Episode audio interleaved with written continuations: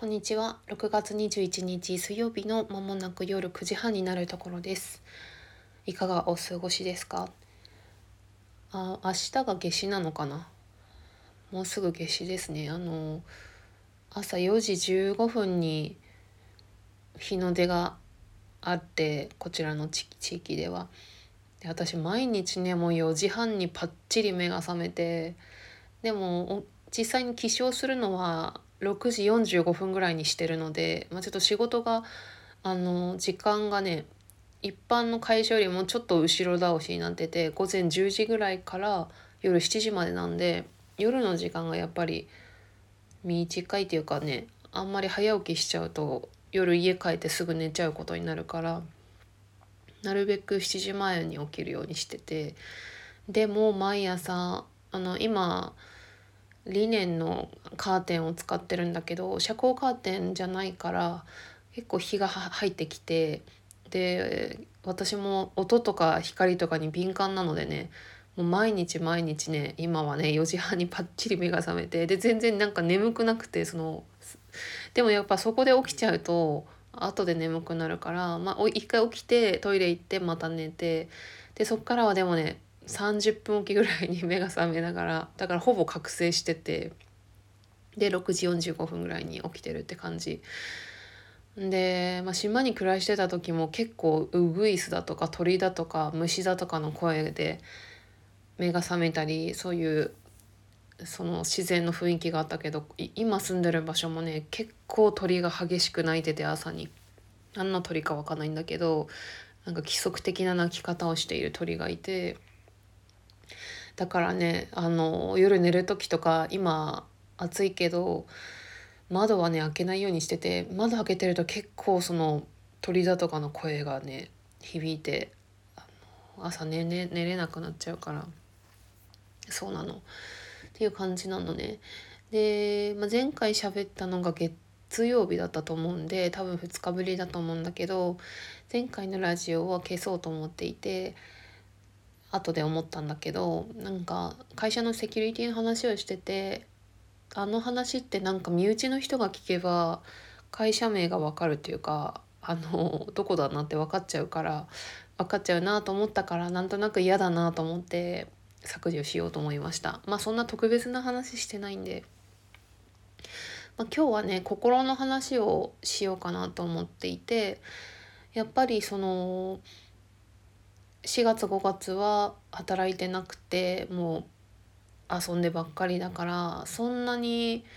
あの人間関係だとかで心が動くというか、まあ、傷ついたりするのってあんまりない近しい関係の人以外は。でもやっぱりね仕事を始めると自分では選んでない人たちっていうかうんいろんな人がいるからいろんなことがあるわけじゃないですか まあやっぱ組織でね立ち振る舞うっていうことは。それでなんかやっぱりそういう中でやっぱ自分の感じ方の癖とか考え方の癖とかっていうのがやっぱりそういう時にすごくね分かるんだよね。でなんか自分自身もやっぱこういうとこは直したいなとかあ私ってやっぱりこういうところあるんだなとか思うんだよね。なんかねその仕事始めてからまだ3週間経ってなくってそうだそうだ明日でちょうど3週間なんですね。もうものすごい長い日々だったなと思って。最初はとにかく緊張していてあの本当に緊張していて今もそうなんだけど手に汗握ってドキドキしてで多分別にうまくはやってると思うんだけどそれでもやっぱり新人っていう立場が苦手な自分としてはそう不安とか怖いとか緊張っていうのがあってとにかく今はその平日勤務の週末休みだから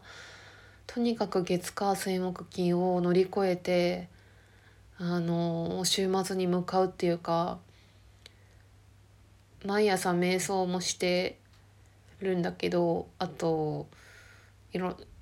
まあ、その日によっては統合のワークとかなんか自分のこうネガティブな感情が湧いた時にそれを黒い塊のイメージをしてそれを光にするとか なんかそんなのもやっててちなみに私はねそういうワークどういうふうにやってるかっていうと自分でこの iPhone にその私の声を録音してその自分の録音をそのナビゲーションとしてそれに沿ってやってるのね。でワークはまあいろいろ本とか YouTube とかにいろいろあるじゃないですか。でそういうのをねやっててちょうど今日の朝その統合のワークやったんだけどなんでかっていうとね私ずっと本当に緊張しててとにかく一日が終わってあ終わったみたいな安心っていうか私が今日一日安心して過ごせますようにみたいなことを毎日お願いしてたんだけど昨日ねなんか初めてちょっと違う感情が出てきてそれはなんかあのまあ今 OJT 中で自分にトレーナーの方がついてるんだけどなんかそのトレーナーの方がこう何人かいていつも専属っていうわけじゃなくてなんかやっぱり人によってこう対応が違かったりするんだけどなんか私ってなんか人から注意されるのがすごい苦手みたいでうんでなんかまあ注意っていうかアドバイスだとは思うんだけどやっぱりその時のこう言い方だとか表現方法とかででこっちはやっぱり新人っていう 気分でいるから何て言うのかなすごいこううーんなんか対等な立場じゃないっていう感じがしてすごい受け取りすぎちゃうんだよね相手の言葉とかをあとは表情だとか。でなんかそういうので昨日すごいちょっと傷つくことがあって多分客観的に見たら全然大したことないとは思うんだけどなんとなく自分がこのすごい一生懸命で汗かいて一生懸命やってるのにさらにこうそこにアドバイスみたいなのが入ってくる。でそなんかそこに例えばねぎらいだとか笑顔だとかそういうのがあれば安心するけどなんかそういうのがなくてですごくこうハードルが上が高いなっていう感じもも思ったしなんかうんそう。なんか簡単に言うと、うん、怖いなって思ったの。昨日。うん、怖いなって思って。んででなんかそのそれで例えば仕事が終わってもうリセットされてまあ、例えば自分がこう改善すべき点は改善してっていうふうにすれば別に一番いいんだけどなんとなく私はやっぱり傷ついてしまってそういう時に家に帰ってもずっとなんかそのその方のことがこう頭から離れなかったりあとは特にもその次の日すなすなわちっていうか今日つまりつまり今日の朝とかその方の顔が浮かんだりとかしてあこれこのパターンあるよな自分って思って。4年前のその島に行ったばかの時ももう全く同じことがあってなんかずっと頭から離れないんだよねその時の。なんか言われたことじゃなくてその時のその人の顔表情とかちょっとこう態態度威圧的なこととかなんかそういうのがすごく残ってしまって自分の中に怖いって思っちゃうんだよね。で今日もすごくこう気分がうんだから昨日はそうだよね昨日午後ぐらいから昨日一日結構その今まではずっと緊張緊張だったのになんか怖いっていう気持ちが初めて出てあなんか新しいフェーズに入ったなと思ったんだけど。うん。でも私はそうだ前回その消すって言ったラジオの中でも喋ったけど私と全然タイプが違う人が一緒の同期にいてその人はすごくうんポジティブっていうかサバサバしててさっぱりしててなんかすぐ忘れちゃってあ仕事はできるんだけど嫌なこととか何て言うのかな引きずらないっていうか竹を割ったような性格っていうかすごいその人のことあのいいなって思ってて羨ましいなと思ってて全く緊張もしないって言ってたし会社に遅刻さえしなければいいって言ってるしそのハードルの低さがすごく羨ましいなって思ってて。でで私は昨日なんかそういう傷ついて傷ついた気持ちがあったからこの気持ちをどうしたらいいんだろうって思って私はねずっと6月1日からずっと大変だったからいつも自分に声をかけてて「あのよく頑張ってるね」とかなんか「今日もお疲れ様とか「今日もありがとう」とか「大丈夫だよ」とかなんか結構そういうのはねよくやるんだよね自分が大変な時とかなんか気持ちが落ち込んでる時とかに朝起きた時と寝る前とかに。でねでもなんかそのそういうあの言葉をかけてもなかなかその傷ついた気持ちとか今日の今朝のまた緊張感みたいなのが取れなくってうんどんな言葉をかけてあげたら自分は癒されるんだろうって思って。そしたらあそうだこれ昨日の夜だ。昨日の夜に発見したんだけどまず1個目思いついたのがなんかね「大丈夫だよ」とか「怖くないよ」とか「あ怖かったね」「ごめんね」とかそういうのかけてもなかなかなんかあんまりこうピンとこなくて。1個「あなたは完璧だよ」っていう言葉。をかけたらあちょっと気持ちが緩んだのねいつも完璧だよみたいな。でその後にも出てきたのが「あなたは悪くないよ」っていう言葉だったの。でこれがね正解だったっていうか 私ににとっての正解あのまあインナーチャイルド的な話になるんだけど「あなたは悪くないよ」って言われたら「あなたって自分ですね」「私は悪くないよ」って言ったあげたら結構癒されたの自分が。癒されてでなんかこうパワーが戻ってきたっていうか「私大丈夫」みたいなや「やれるぞ」みたいな。それがないそれがかける前の自分はすごいなんかふわふわしてて怖いとか緊張するとかそういうのが昨日の夜とかあまあそうだねあったんだけど今日の朝もあったけど今日の朝も「あなたは悪くないよ」とか「私は悪くないよ」って言ってあげたらちょっと元気になってこれなんだよなって思ったの。これってすっごい本当にあ本当昨日の夕方とか私私ってやっぱアダルアダルトチルドレンなんかなとか思ってあまり思ったことなかったんだけどなんかこの傷つきやすさ何なんだろうなみたいな。でもやっぱりねあなたは悪くないよって言ってあげて安心するってことはなんか人が私に注意してきたりとかあのちょっとこう怒ってるっていうかなんかイライラしてる表情を見ちゃった瞬間にもう無意識的にこの思考パターンで本当に0コンマ何秒のこの思考のあのシナプスのか その回路を通って私が悪いっていう風になっちゃうわけだよ。私が悪かったんだみたいな。私が悪いんでしょうみたいな。だから機嫌悪くなっちゃったんでしょうとか。ででも私は悪くないんだよねっていう。そう。でこの言葉で癒される人って結構いるんじゃないかなと思ってだから今このラジオでシェアしてます。でなかなかね思いつかないんだよ。この「あなたは悪くないよ」っていう言葉。で私が前にちょっとセッション受けて気づいたことがあってそれは自分がどんな言葉を欲してるかっていうことでそれは「ごめんね」だったのね。ごめんねってだから「ごめんね」を結構言うようにしてたんだけど「ごめんね」でも結構癒されるんだよ。大丈夫だよとか安心してとか怖くないよじゃなくて「ごめんね」ってこんな思いさせてごめんねって言ってでもあなたは悪くないよって言ったらマジでそうじゃんって思って 何も悪いことないわと思ってうんそうそうなんです本当にそうなの。でなんか自分の態度も私ちょっと自分自身で反省してなんか私ってねあれだよね。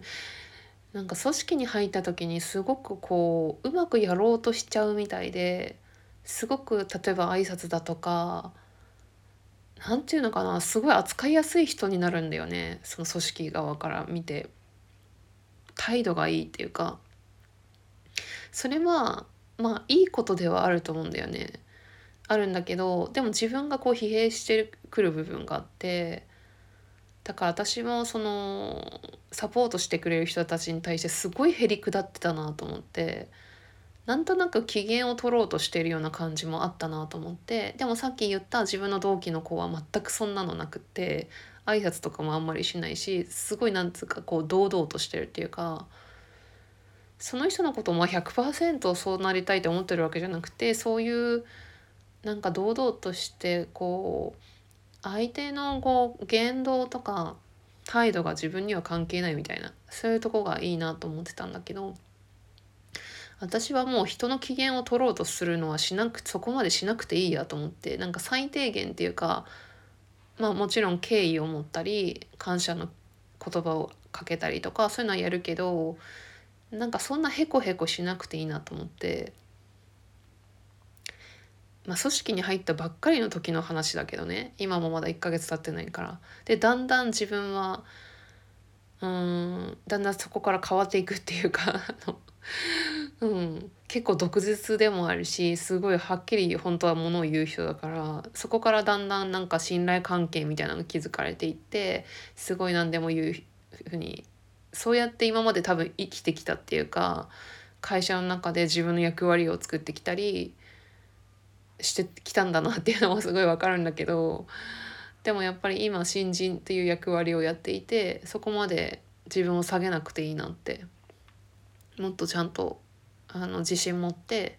私は悪くないって思って言わなくていい人に言うことはないんだ必要ないんだけれども言われたアドバイスしてもらったことをこう誠実に受け入れて傷つく必要はないなって思ったしあとはマドモアゼル愛さんが前に本で書いてた。これは本当にいつもいつも自分では思うけども他人の言動によって自分が傷つくっていうことは自分の、まあ、価値というか自分の価値を人に委ねている。だから本当に傷つく必要なんてなくって自分を傷つけられるのは自分だけっていうなんか前もそんな話したことあるけど人の言葉とかかあの表情だとか態度とかで傷つくっていうことを私はもうやめたいなってすごく思った。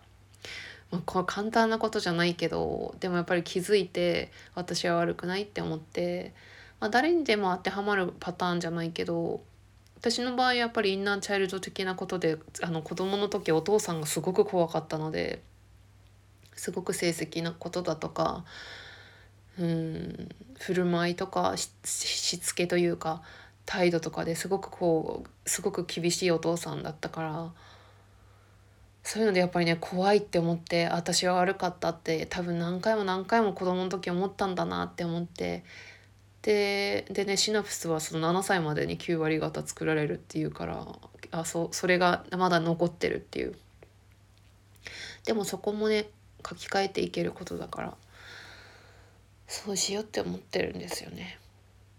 あと今すごくこのまだ慣れない環境で大変な時になるべく長い目で見るようにしてて人生長い目で見たら今日のこの今のこの1ヶ月とか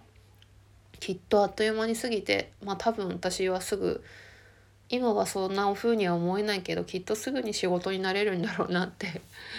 今までの経験から言って思うし長い目で見ようって思って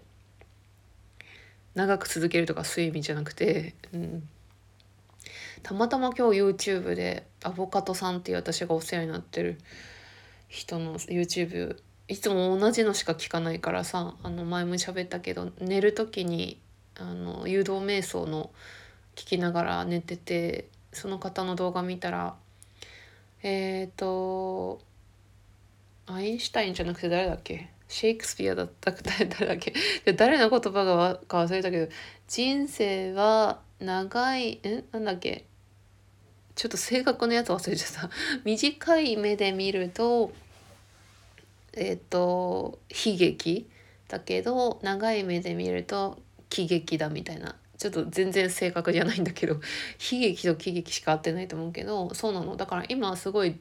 こうなんかドラマの中に入り込んだり、ま、くつる辛い苦しいってやっててもすごい遠くの視点から見たら、まあ、それも美しい日常の一つだったり次のステップにつながる通過点だなっていうのをなんかやっぱね、まあ、長く生きてるとそうそう思うよね。20代前半の頃とかは全然思えなかったけどあとはこれ言ったか忘れたけどあのオラクルカードをたまに引くんだけどで引く前に近くにいる存在天使とか精霊とか私にメッセージをくださいとか何か言いたいことだったら教えてくださいって言って引くんだけど何回も同じカードが出るのね で改めて多分カードってさ50枚ぐらいあると思うんだけどパラパラって見ても出たことないカードがいっぱいあるわけなんだよ。それなのにさ何度も何度も出るカードがあってそれが「ライツ・オブ・パッセージ」っていうやつでそれがね通過儀礼っていう意味なんだけど通過儀礼っていうのは、まあ、人生のこう、まあ、ターニングポイント的なところを過ぎ過ぎてますよみたいな。そして、まあ、通過儀礼ということでこうそれをターニングポイントを祝福するみたいな、まあ、そんな意味かなと思うんだけど。そう。でなんかそのラクルカードの解説書がちょっと英語だからなんか読めないくて読んでないんだけどさ。でもいつもライツ・オブ・パッセージでしかも今日もねそれが出て。だから私は今すごくその緊張したり慣れなかったり傷ついたりしていても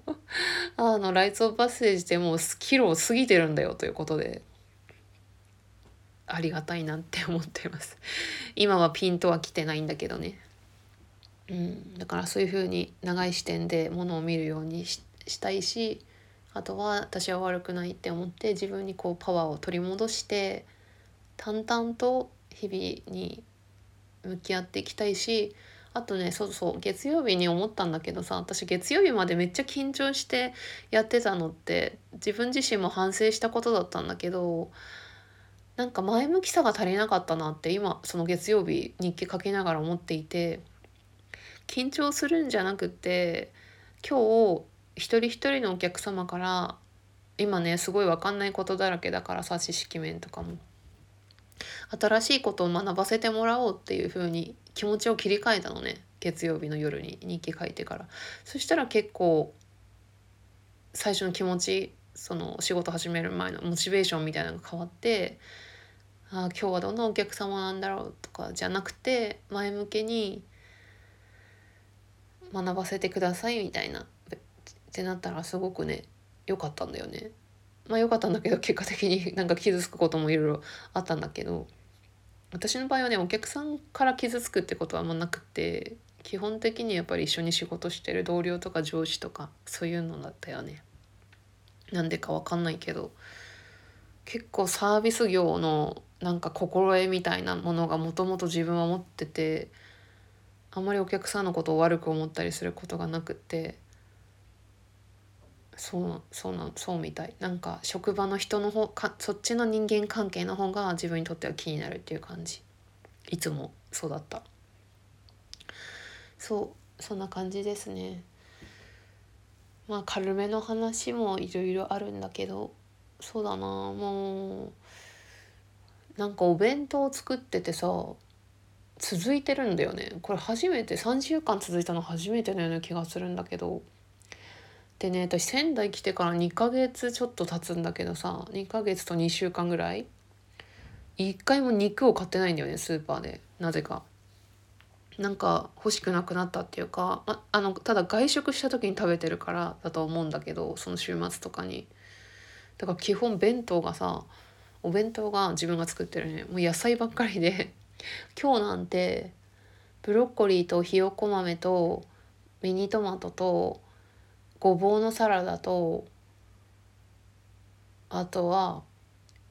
小松菜。だから本当にしかもなんか料理って言えるものじゃなくて小松菜茹でたやつに醤油かけてるとか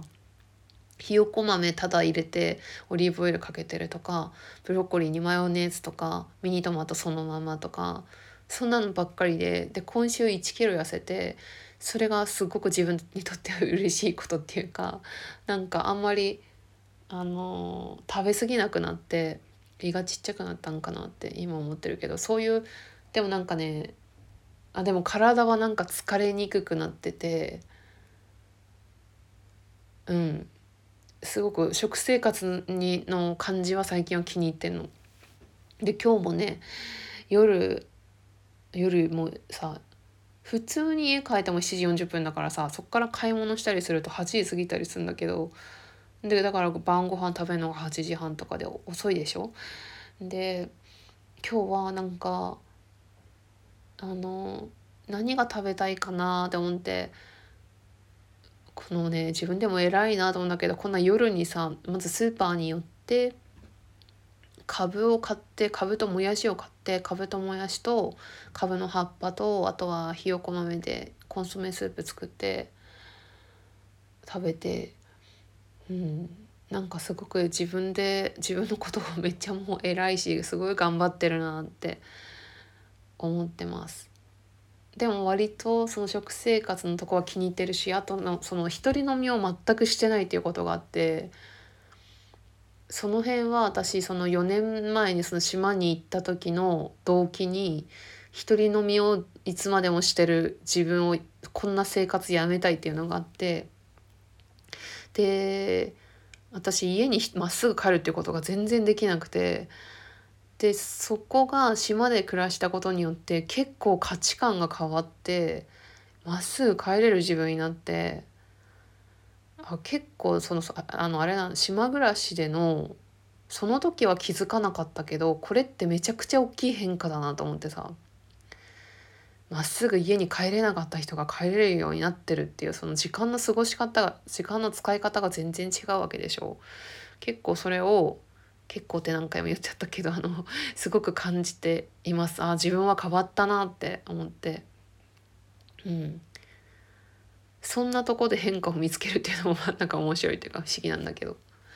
はいそんな感じ。じゃあちょっとそろそろ終わりにしようかな。もう10時になりますね。もう洗い物してまたお風呂に入ってストレッチしてまた瞑想の音聞いてで図書館で借りた本をちょっと読んで寝ようと思います。最近借りたのは「さよならカルト村」っていう本で